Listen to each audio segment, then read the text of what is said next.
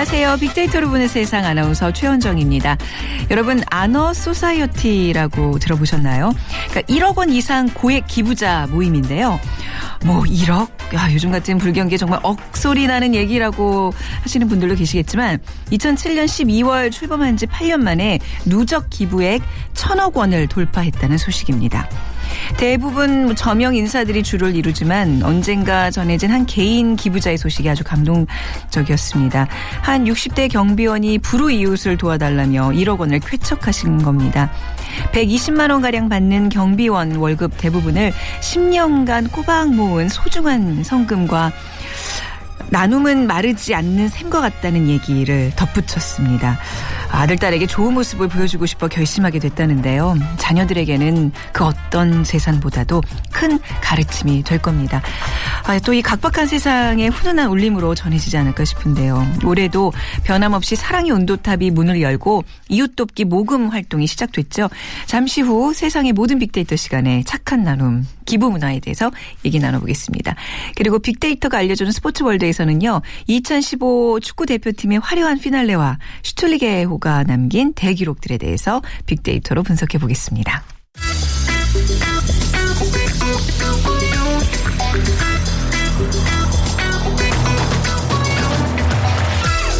오늘 여러분이 궁금한 모든 이슈를 알아보는 세상의 모든 빅데이터. 연세대 박희준 교수가 분석해 드립니다. 연세대학교 정보산업공학과 박희준 교수 나오셨습니다. 안녕하세요. 네, 안녕하십니까. 네.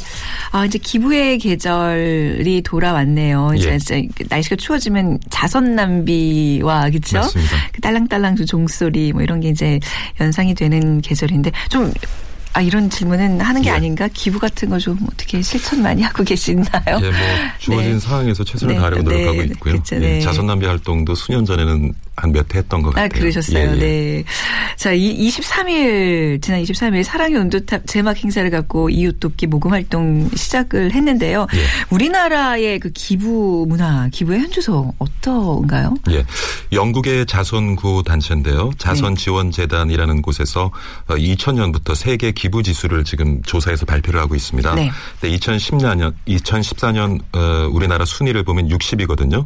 조사 어. 대상국이 딱 133개국이 었고요. 중간 위치에 있네요. 예. 네. 근데 재밌는 것은 네. 뭐 미국이 1위를 차지했는데 네. 미얀마가 미국과 함께 공동 1위를 차지했어요. 미얀마가요? 예, 이 부분을 좀 우리가 눈여겨 보아야 필요가 있을 것 같은데 네. 스리랑카도 10위권 안에 있고요. 네. 어, 네팔과 부탄도 우리나라보다는 높은 순위에 있습니다. 아, 이게 그렇게 뭐 경제적으로 우리나라보다 훨씬 규모가 작은 나라들. 아마도 일상화된 어떤 종교적 기부가 원인이 아, 아닐까 싶기는 한데요. 기부. 그래도 기부라는 것이 꼭 가진 자만의 영역은 아니다라는 아. 것을 보여주는 좋은 사례인 것 같아요. 그렇네요. 네. 예. 그리고 지난 4월에 보건복지부가 발표한 국내 나눔 실태를 살펴보면요.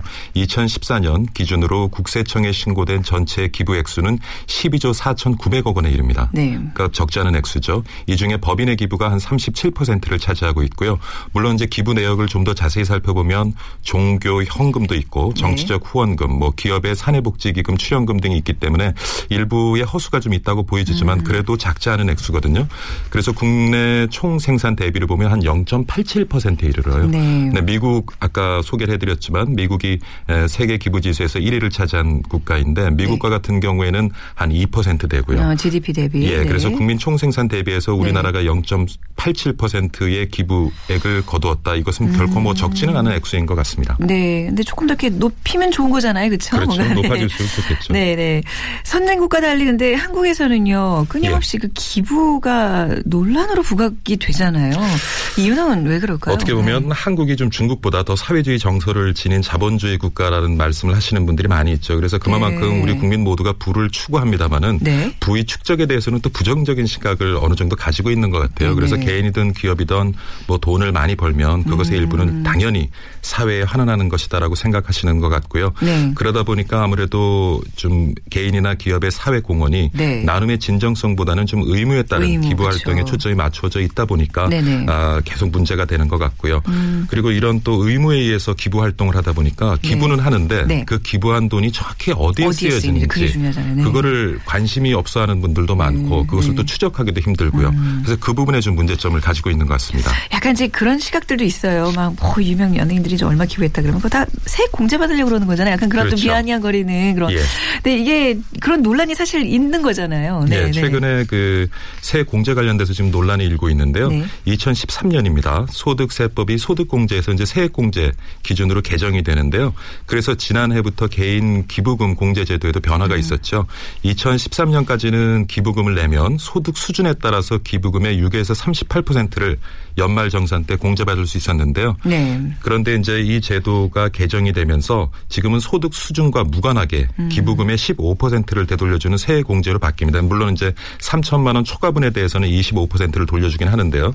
그러다 보니까 아무래도 좀 고액 소득자들이 네. 고액 기부를 할 때 그만큼 세제가 축소되면서 앞으로 좀 기부가 줄어들지 않겠느냐 하는 음. 우려가 지금 사회에 조금 일고 있고요. 그런데 네. 그에 반해서 뭐 지금 그 기획재정부에서는 기부가 반드시 세금 때문에 이루어지는 것은 아니다. 네. 세액공제가 새로운 세액공제가 적용되었던 지난해에도 음. 천만 원 이상 고액 기부는 1조 1,685원으로 전년보다 426억 원 늘었다라고 이제 반박을 하는데 네. 2013년도에 개정이 됐기 때문에 그 개정된 관련 내용에 대해서 잘 모르고 또 기부한 분들도 있을 것이다. 그래서 음. 올해 기부액을 좀 보면 네. 이 세액 개정이 고소득자들의 고액 기부에 어떤 영향을 미쳤는지 네. 조금 밝혀낼 수 있을 것 같습니다. 그렇네요.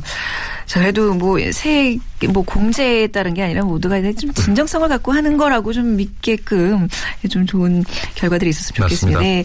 이게 이제 최근에 또 양극화 문제가 아, 이제 심하고요. 상대적 예. 박탈감 이제 우리 사회에서 이제 정말 정말 해결해야 할 때 아주 중요 한 문제인데 이런 상황에서 어려운 주변과 함께 가고자 하는 이 기부가 이런 문제를 해결할 수 있는 또 하나의 아주 좋은 방법이 아닐까 생각이 들어요. 맞죠. 조금 전에 그 세액 공제 논란에서도 봤듯이 네. 정부 입장에서 가장 좋은 기부는 뭐 세금이겠죠. 그래서 네. 어, 정부가 가지고 있는 어떤 복지 정책의 재원을 마련하는 것일 텐데 하지만 정부가 가지고 있는 그런 복지 정책의 사각지대가 분명히 있거든요. 네. 그런 부분에 있는 소외계층에는 분명히 개인이나 기업의 기부가 큰 도움이 될 거고요. 음. 근데 조금 전에 말씀하셨지만 참 그 자본 주의 역사가 지금 한 400년 됩니다. 네. 그러니까 에, 남미에서 금이나 은이 유럽으로 유입이 되면서 마련된 소상공 자본에 의해서 이제 형성되면서 자본주의가 시작됐는데 네. 그 이후 자본주의가 400년 역사를 가지고 우리 경제를 떠받쳐오는 동안 많은 이제 또 병폐를 낳기도 했죠. 음. 우리 사회에서 보고 있는 지금 지적하신 양극화 현상이 아주 그 중에 대표적인 하나일 텐데요. 그래서 독일 사상가 막스 베버는 이런 얘기를 합니다. 에, 근대 이전 중세 유럽을 지배했던 유대인 중심의 금융 자본주의는 천민 자본주의다. 네. 그리고 그 특성을 이제 성장 일본도의 경제, 승자 독식의 사회 구조, 그리고 음. 금전 만능주의 문화를 꼽았는데요. 많은 학자들은 지금 우리 시대의 상황이 우리 사회가 막스 베버가 지적했던 그 천민 자본주의의 특성을 네. 가지고 있는 것이 아닌가. 그래서 분명히 이것은 좀 바로 잡아야 되겠고요. 음. 미국과 같은 경우에도 20세기 초에 급속한 산업화를 겪으면서 지금 우리와 비슷한 경험을 하거든요. 네. 그래서 그때 이제 록펠러라든가 카네기라든가 앞장서서 기업의 사회적 책임 을 강조하면서 음. 기부를 시작하게 됐죠. 네네. 그 전통은 이제 21세기에도 이어지는데 여러분 잘 아시는 빌 게이츠라든가 네. 워렌 버핏 같은 기업가들에 의해서 지속적으로 실천이 되어지고 있고요. 그래서 네. 참 기부라는 것은 앞서 말씀하신 우리 사회 양극화를 해소하는데 굉장히 중요한 도구이자 수단이겠지만 네. 근데 중요한 것은 일회성 기부가 아니라 지속적으로 그런 소외 계층들과 상생할 수 있는 네. 어떤 틀을 마련하는 것이 더 중요한 것이 아닌가라는 생각을 해보고요. 그래서 최근에는 뭐 들어보셨겠지만 공유 가치 창출 Yeah. 이라 그래서 음. Creating Shared Value CSV에 대한 좀 논의, 뭐 자본주의 5.0이라고도 얘기를 하는데 네. 여기에 대한 논의가 최근 많이 일고 있죠. 어, 자본주의 5.0 버전의 예. 공유가치 창출.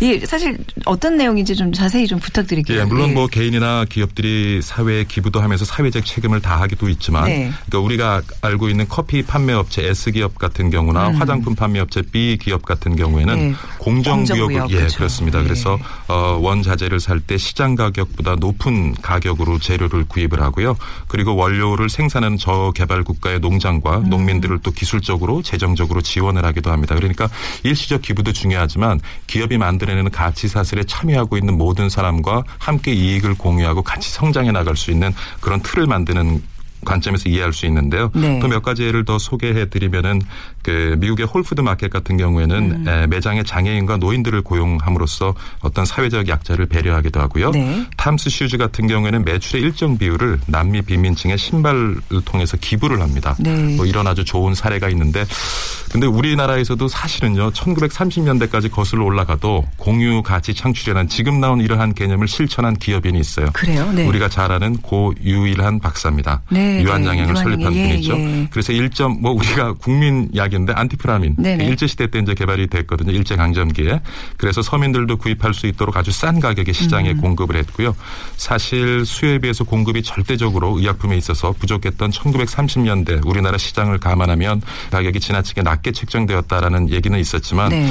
에, 뭐 유일한 박사는 어떤 기업의 이윤 추구보다는 에, 본질적인 기업 설립의 목적, 국민 건강을 좀 더 충실했다 하는 지적도 있고요. 또 재밌는 것은 그 1930년대 일간지에 실린 광고를 보면 이런 광고가 있어요. 네. 사용하기 전에 의사나 약사와 상의할 것을 소비자에게 권한다. 어. 사실 그건 글쎄요. 이제 최근에 1930 최근의 개념이지. 예. 최근에도 허위 가장 광고가 어, 판을 치는 네네. 이 세상인데 1930년대 이런 야. 생각을 해서 광고를 했다는 것 네. 우리가 한번 눈여겨 볼수 봐야 될 것 같고요. 그러면 그리고 사실 이게 공유 가치 창출이라는 것이 어떻게 보면 투자가 필요한 부분이기 때문에. 에, 기업 내에서는 배당금을 더 많은 배당금을 요구하는 주주나 그리고 음. 보다 많은 후생 복리를 요구하는 종업원들과 좀 마찰이 생길 수도 있겠지만 좀 모두가 힘을 모아서 맞습니다. 우리 사회 계층 네. 소외된 사회 계층을 좀 더 생각하고 그들과 같이 갈 수 있는 방안을 기업들이 좀 생각을 해준다면 굉장히 우리 사회에 있는 지금 만연한 어떤 양극화 문제를 해결하는 데 도움이 되지 않을까 싶습니다. 소비자들 입장에서도 이 기업이 얼만큼 공유 가치를 창출하느냐가 소비의 좀 기준이 되는 것도 굉장히 중요한 맞습니다. 것 같아요. 네. 예. 자 끝으로 우리 기부 문화에 대해서 좀 하고 싶으신 말씀이 있으시다고요? 우리가 보통 네. 욕심 많은 사람 돼지에 비유하는데요. 네. 알고 보면 참 돼지 억울합니다. 돼지는 위에 한 7, 80%가 차면은요. 네. 더 이상 먹지를 않아요. 그래요? 그래서 오늘은 네. 우리가 돼지의 어. 그런 절제를 좀 절제. 배우면서 네. 음. 우리가 가진 것을 어려운 사람들과 나누는 실천 좀 하는 그런 따뜻한 겨울이 되었으면 하는 바람을 맞습니다. 말씀드리고 싶습니다. 비단 기업들뿐만 아니라 개개인도 어떤 사회적 책임에 대해서 조금 더 깊이 생각해보는 시간이었습니다. 오늘 말씀 잘 들었습니다. 네, 감사합니다. 감사합니다. 네. 자, 지금까지 세상의 모든 빅데이터 연세대학교 정보산업공학과 박희준 교수였습니다.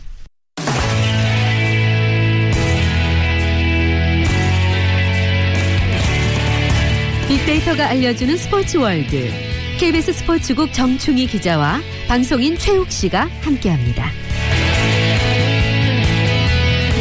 네, 정춘희 기자, 방송인 최욱 씨 두 분 나오셨습니다. 안녕하세요. 네, 안녕하십니까? 네. 자, 축구 2015년 우리 축구 대표팀을 이제 좀 뒤돌아보는 그런 시간이 될 것 같은데요. 어, 이 제목도 화려한 피날레라고 하셨어요. 뭔가 이렇게 좋은 얘기 할 게 많나 봐요. 좋은 얘기 할게 네, 많습니다. 기대하겠습니다.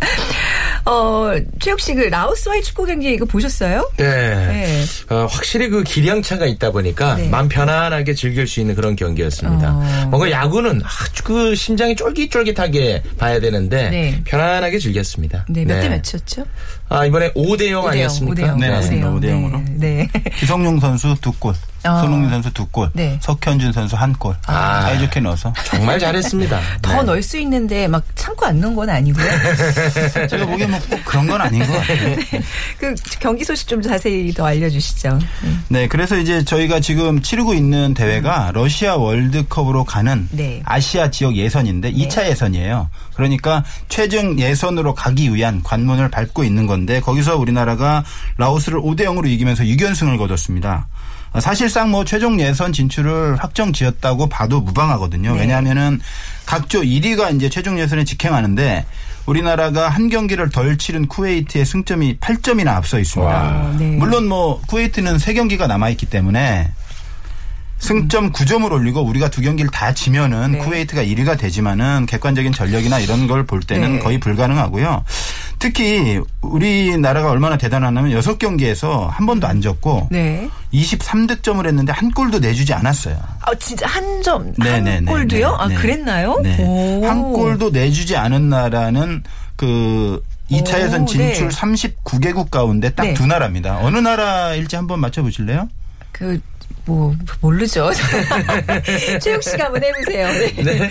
저라고 알겠습니까? 네. 답답하시겠어요. 네, 뭐 축구 잘하는 나라 몇 나라 있잖아요. 브라질. 아시아에서 아시아 예선이 아시아에서. 아시아에서. 네, 네. 아, 네. 일본. 브라질 충격적이네요. 일본 맞습니다. 일본이요. 네. 네, 일본도 지금 워낙 뭐 우리나라와 라이벌이고 경기를 잘하는 나라라서 무실점인데 네. 다만 일본은 한 번 비겼어요. 0대 0으로. 네. 그래서 전승이 아니고 그래서 네. 전승 무실점은 우리나라밖에 없습니다. 그래서 그 지난해 사실 브라질 월드컵에서 우리 축구 팬들 많이 실망하셨는데 네. 우리 슈틸리케오가 그 2015년을 정말 알차게 보내면서 네. 마지막 A매치까지 시원하게 승리하면서 지난해의 아픔을 조금은 음. 이렇게 치유해주지 않았나 그런 생각이 듭니다. 겨우겨우 본선 올라갈 때는 또 다른 마음이긴 합니다만 이럴 때는 예선 성적이 좀 본선에 이렇게 반영을 좀 해서 이게 좀 이게 가산점 같은 게 있었으면 좋겠어요. 그럼 우리나라가 상당히 유리합니다. 그러니까요. 이게 다 슈트리케 감독이 만들어낸 기록의 어떤 결과물들인 것 같은데 올해 참 대단한 기록들을 많이 만들어낸 것 같아요. 네. 이 기록을 살펴보면요. 정말 칭찬받아 마땅합니다. 올해 그 슈틸리케오는 16승 3무 1패, 44득점, 4실점이라는 압도적인 성적을 기록을 했습니다. 네. 16승은 75년과 78년 기록한 18승에 이어서 역대 연간 최다승 2위에 오른 좋은 결과입니다. 대단해요. 네. 네, 좋은 결과라는 얘기는 이제 우리 최욱 씨의 언어고 우리 정춘희 기자로 저 언어로 좀 이렇게 의미 있는 분석을 좀 부탁드리겠습니다. 예. 네, 뭐 좋은 기록이 가장 적절한 표현인 것? 같고요. 네. 좀더 의미 있는 기록을 조금 구체적으로 살펴보면 제가 네. 볼 때는 그 무실점 경기 기록이 상당히 좀 뜻깊은 기록입니다. 우리나라가 20경기 했는데 그중에 17경기에서 한 골도 내주지 않았습니다. 아. 이거는 뭐 역대 한국 축구 역사상 가장 높은 기록이고요. 네. 사실 축구라는 것이 우리가 일반적으로 그냥 평범하게 생각할 때는 화려한 공격에 음. 집중을 하지만 사실은 승부의 세계에서는 수비가 탄탄해야 이길 가능성이 높아집니다. 네. 그래서 이 무실점 기록이 상당히 대단하고 사실 그 지난해 브라질 월드컵에서 알제리한테 네골 내줄 때 진짜 저 가슴 찢어지는 줄 알았어요. 정말 우리가 그렇게 질 팀이 아닌데 네. 그렇게 골을 내주는 걸 보고 정말 너무너무 가슴이 아팠는데 올해 슈틸리케오가 그런 저의 아픔을 조금은 어, 치유해 주지 않았나 이런 생각이 아, 들고 그런 패배를 보시면 막 마음이 막 아프세요. 한번 찢어집니다. 그래요? 그러세요? 네. 제가 가서 뛰고 싶기도 하고 아? 실력은 안 되지만 네. 너무 답답하고 막 아. 속된 말로 열받고 화가 네. 나고 그렇습니다. 다른 얘기긴 하지만 진짜 그럴 때 어때요? 저는 그냥 아유 안 봐. 그냥 그리고 확 넘기고 그냥 있거든요. 네. 뭐 어떠세요? 주, 아, 뭐? 저 정도는 저도 아닌데, 네, 네. 아, 뭐 실망은 좀 하죠. 대한민국 축구 대표팀이 저래서 힘든 것 같아요. 뭐 잘못하면 저렇게 화들을 내시니까. 그러니까 화내고 그냥 네. 에휴 내가 다시는 보나 봐라 이러면서 아, 하지만 기사 않아요. 쓸 때는 또 네. 냉정을 되찾고 쓰기 때문에 네. 걱정 안 하셔도 되고 네, 네. 사실 이 슈틸리케가 이 수비 부분에서 대단한 것이 우연히 이룬 성과가 아니에요. 슈틸리케 음. 감독이 처음에 지난해 10월에 부임했을 때 이런 말을 했습니다. 공격을 잘하는 팀은 승리하지만 네. 수비를 잘하는 팀은 우승을 차지할 수 예, 있다. 저도 그 말은 참 기억에 남더라고요. 수비 안정을 증명할 수 있는 유일한 길은 무실점이다. 네. 음. 이렇게 강조를 했어요. 그리고 슈틸리케 감독은 그걸 대표팀에 적용을 해서 네. 결국은 어느 정도는 성공을 한 거죠. 그래서 여기서 무실점에 관한 대단한 기록이 또 하나 나옵니다. 네. 올해 FIFA 그 209개 가맹국 가운데 네. 우리나라가 최소 실점률 1위를 기록했습니다. 1위예요. 네. 그러니까 실질적인 우승국이네요 지금. 뭐 상대가 좀 다르기 때문에 네, 너무 또 네. 일반화 시키시면 곤란하고요. 어찌됐든 그 실점률이 0.2골만 내줬어요. 한 와. 경기당. 그 전까지 루마니아가 0.17골이었는데 네. 에, 이탈리아와 2대 2로 비기면서 0.43골로 어. 높아지면서 우리나라가 1위를 차지했습니다. 우리나라가 골을 내준 경기 딱 3경기예요. 올해. 아시안컵 결승에서 그 통안에 네. 호주에게 내줬던 네, 두골두 있었고 골. 그리고 우즈베키스탄과 평가전에서 또 한골 네. 내줬고 또 동아시안컵 일본전에서 우리 라이벌 일본전에서 한 골을 허용했고 그리고 최근 우리나라가 또 A매치 7경기 연속 또 무실점입니다. 네. 이게 수비가 상당히 탄탄해졌고 강팀과 만나도 수비가 강하면 어느 정도 해볼 수 있다는 자신감이 좀 있어요. 네. 그런 점에서 올해 슈틸리케오는 상당히 성공적이었다 저는 생각합니다. 지금은 이제 우리가 슈틸리케 감독에게 정말 엄지척 완전히 인정하는 그런 분위기인데 네. 처음에는 좀 그렇게 좋은 평가는 아니었던 것 같아요. 제 기억에. 네, 맞습니다. 네. 왜냐하면은 그 2014년 브라질 월드컵 때문에 좀 화가 많이 나 있었거든요. 그렇죠. 네. 그래서 그 어떤 감독이 와도 아마 쉽지는 않았을 거예요. 해서 그 초반 SNS 분위기는 굉장히 부글부글 들끓었습니다. 아니 어디서 저런 무명 감독을 영입해서 이 뭐 하자는 거냐 네. 뭐 이런 좀 불만의 목소리가 컸었는데 게다가 이제 그 처음에 그 집단 감기 발병 등 뭐 여러 가지 악재들이 있었거든요. 그런 경우도 있었다. 예. 예. 집단 감기. 네, 네. 그렇죠. 그러다가 이제 뭐 무실점으로 아, 8강, 4강 결승까지 진출하면서 SNS 분위기는 급속도로 네. 예, 우호적으로 돌아서게 됐습니다. 음. 아, 대한민국의 자랑 다산 정약용 선생의 아, 이름에서 따와가지고요 네. 슈틸리케 감독을 다산 슈틸리케 네. 예, 이렇게 또 애칭을 붙이기도 했었죠. 네. 사실 이런 저 우리 최욱 씨 말씀대로 도대체 저런 알지도 못하는 감독을 누가 데리고 왔어? 뭐 이런 얘기들을 처음에 했던 걸로 기억하는데 그 이런 감독 을왜 해외에서 발탁할 때는 누가 누구 입김이 제일 큰 거예요? 누가 발탁하는 거예요? 이용수 기술위원장이 했습니다. 당시에. 어, 그래요? 그래서 확실해요? 이용수 어. 기술위원장은 저하고도 뭐 상당히 친하죠. 왜냐하면 네. KBS 해설위원을 오래 네, 하셨고 그러셨죠. 워낙 뭐 해박한 또 축구 지식과 네. 이론과 실제를 겸비했고 선수로도 많이 꽤 잘하셨던 분이고 그래서 이분이 축구협회를 대표해서 유럽으로 갔습니다. 그래서 네. 처음에 만난 분은 다른 분이었어요. 근데 그분이 너무 무리한 걸 요구해서 찾다 찾다가 네. 아 이분이 의욕과 열정 그리고 한국 축구에 대한 헌신성 네. 그리고 유소년 축구를 오래 가리켰던 경험 이런 것들을 보고 슈틸리케 감독을 선택해서 전격 계약을 했습니다. 네. 그런데 이용수 위원장이 항상 이 가슴이 조마조마하다고 해요. 경기 못하면 그렇겠죠. 누가 뽑았어? 그러면 네. 그건 다 알아요. 네. 축구 팬이면 이용수 위원장이 뽑았잖아. 왜 이런 사람을 뽑았어? 어. 이런 얘기를 들을까봐 사실 이용수 위원장의 가슴이 항상 네. 콩닥콩닥 한다는데 슈틀리케 감독이 그 제가 볼 때는 이 성적도 성적이지만 한국 축구를 대하는 태도가 대단히 좋습니다. K리그 발전에 대해서도 네. 상- 상당히 많이 생각하고 네. 유소년 축구 발전에 대해서도 항상 생각하고 그런 행사장이라든가 기회가 있을 때마다 항상 찾아가서 대표팀만 생각하는 것이 아니- 아니고 그런 기반과 저변을 네. 발전시킬 수 있는 방안을 생각하고 거기서 실천을 한다는 점에서 저는 네. 이용수 위원장이 아주 잘 뽑았다 이렇게 아, 생각합니다. 이용수 위원장님 진짜 큰일을 해내셨네요. 네, 맞습니다. 우리가 슈틀리케 감독만 얘기하는데 그 뒤에 있었던 정말 숨은 공로의 그 이용수 위원장을 꼭 여러분들 기억해 주시기 바랍니다. 자, 근데 감독뿐만 아니라 이제 우리 선수들 이 잘 뛰어주기 때문에 좋은 성적을 거둘 수 있는 거잖아요. 네. 최욱 씨는 우리 축구 대표팀 어떤 선수 생각나세요? 네, 요즘 그 대한민국에서 가장 행복한 남자가 아마 손흥민 선수가 아닌가 네. 싶은데요. 요즘 뭐 축구도 잘하고 아, 그리고 또 연애도 열심히 하고 있습니다. 예. 누구랑 거- 연애하시더라? 지금 그 아, 걸그룹의 네. 걸그룹 출신 배우죠. 네. 유소영 씨랑. 아, 그래요? 예. 아. 아, 그런데 그 손흥민 선수가 역시 그 에이스다운 면모를 보여주고 있거든요. 아, 가장 많은 골을 넣었습니다. 음. 아홉 골 3도움. 대단하죠. 예, 지난해 A매치 35경기에서 7골에 그쳤던 손흥민 선수는 올해 12경기에서 9골을 에, 터뜨렸습니다. 네. 뭐 역습뿐만 아니라 밀집 수비를 허무는 능력은 대단합니다. 음. 연봉이 50억이 넘어요. 네, 유소영 네. 씨 축하드립니다. 자, 아직 뭐 결실이 맺어진 게 아니기 때문에 너무 너무. 속단하기는 이른 것 네. 죄송합니다. 같습니다. 너무 제가 네, 워낙 손을- 인기가 많은 선수이기 때문에 네. 네. 그리고 뭐 역시 대한민국 선수 가운데 중심은 네. 기성용 선수가 아닌가 싶습니다. 네, 뭐 수비면 수비, 공격이면 공격, 전천후 선수입니다. 지금 주장이죠? 네, 기성용이 있고 없고 경기가 완전히 달라요. 네. 너무나도 멋있고 앞으로도 예, 장래가 촉망되는 네. 그런 선수가 아닌가 싶습니다. 가정적으로도 아주 화목해요. 아, 예. 네. 가보셨나요? 아니 그 비춰지는 모습. 비춰지는 네, 모습이. 네, 네. 네. 상당히 화목하다고 네. 들었습니다. 아, 그래요? 연봉이- 가봤어요. 네. 예, 연봉이 굉장히 영국에 높습니다. 살기 때문에. 네. 한혜진 씨 축하드리고요. 네. 거기는 축하받을 만하죠. 네, 네, 네. 또 어떤 스타 플레이어들이 있을까요? 저는 이렇게 많이 유명한 선수들보다도 네. 또 개인적으로 좋아하는 선수는 우리 K리그가 배출한 젊은 선수들입니다. 네. 어, 일단 뭐 떠오르는 그 선수는 군데렐라 이정엽 선수. 지금 이제 부상 후유증 때문에 최근 경기엔 뛰지 못했는데 사실 이정엽 선수 발탁할 때 네. 저도 누군지 몰랐어요. 음, 네. 어. 사실 K리그 소속팀에서도 후보였고 그리고 그 상무에 입대해서 상무 프로팀에서 뛸 때도 확실한 주전이 아니었습니다. 네. 그런데 그 연습 경기 하는 걸 보고 슈틸리케가 전격 발탁했어요. 음.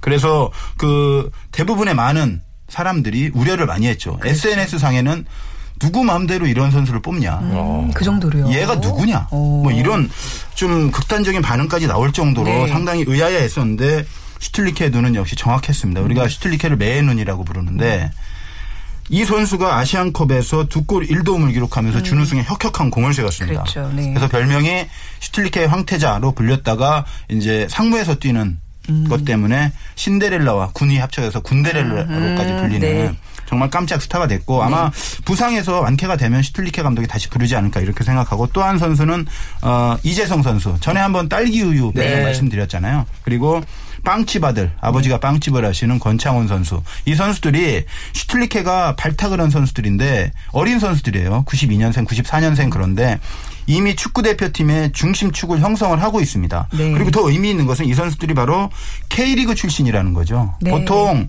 감독들이 유럽파를 많이 선호하기 마련이거든요. 네. 그리고 K리그에서 선수를 물론 쓰기는 썼지만 이렇게 중용했던 적은 없는데 슈틸리케가 그 K리그 선수들을 중 축 선수로 쓰면서 아 K리그에서 잘하면 나도 태극마크를 달 수 있겠구나라는 음. 희망까지 심어줬다는 점에서 네. 이 선수들 대단하고 이 선수들 발탁한 슈틸리케 감독 정말 멋있습니다. 그런 슈틸리케 감독이 그냥 이렇게 뭐 잘 뛰내면 이런 판단이 아니라 그 정보 같은 걸 굉장히 열심히 수집한다면서 빅데이터, 네, 수집가라면서요. 빅데이터 수집가로 저는 지금 애칭을 붙여봤어요. 우리 그 프로그램 제목과도 잘 어울리는데 한번 출연 좀 해주셨으면 좋겠는데 나중에 섭외해 주시는 거예요? 네, 제가 한번 예. 노력은 한번 해보겠습니다. 네, 근데 스페인어가지가 안 돼서. 네, 영어도 하시는 아, 분이니까 그래요? 영어 아. 잘하시잖아요. 아이고, 예, 말그 정도는 아니고. 네, 아무튼. 네. 통역이 있으니까. 어, 진짜 섭외하실까봐 겁나네. 네.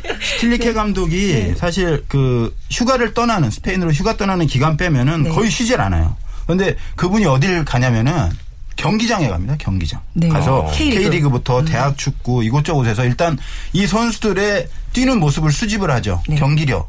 하지만 거기서 그치는 게 아니에요. 이 선수가 팀에서는 어떻게 잘 적응을 하는지 동료들과는 어떻게 지내는지 네. 버릇은 어떤지 어. 이런 이 선수의 작은 빅데이터를 하나하나 다 수집해서 완결된 하나의 평가를 내리게 됩니다. 음. 그래서 이 선수를 대표팀에 발탁할 것인가 아닌가를 결정을 하게 되는 거죠. 네. 사실은 축구라는 것은 조직적인 경기이기 때문에 네. 경기력만 갖고는 안 돼요. 음. 이 선수가 이 조직에 잘 융화될 것인지, 이 선수의 특징이 우리 팀에 맞는 것인지, 네. 그래야만 선수가 팀에 도움이 되기 때문에 네. 슈틀리케 감독은 항상 그런 노력을 하고 있고 그래서 제가 빅데이터 수집가라는 제 마음대로 별명을 한번 붙여봤고 음. 아니요, 네. 어울리고 적당한 예, 친구 맞습니다. 같습니다. 네. 자, 우리 축구 대표팀 그래도 이제 앞으로 더 중요한 경기들도 남겨두고 있고 사실 지금 올해 성적은 좋았지만 내년에 또 어떻게 될지 모르는 거잖아요. 어떻게 좀 전망을 하시는지 먼저 우리 비전문가 얘기를 좀 가볍게 듣고 전문가의 묵직한 평가를 좀 들어보도록 하겠습니다. 네. 지금 이 추세대로라면요, 아, 저는 뭐 기대해도 좋다 그런 생각을 해봅니다. 비전문가답게 여기까지. 아니 진짜로요? 정말 네. 더할 얘기 없으세요? 네, 뭐 여기까지 이 정도 네. 정- 너무 부담을 주면 안 돼요. 그렇죠. 전문가에게 넘기도록 지금까지 잘했어요. 그리고 전적으로 동의합니다. 네. 탁월한 어, 평가였던 것 같고 전망이었던 것 같고요. 네.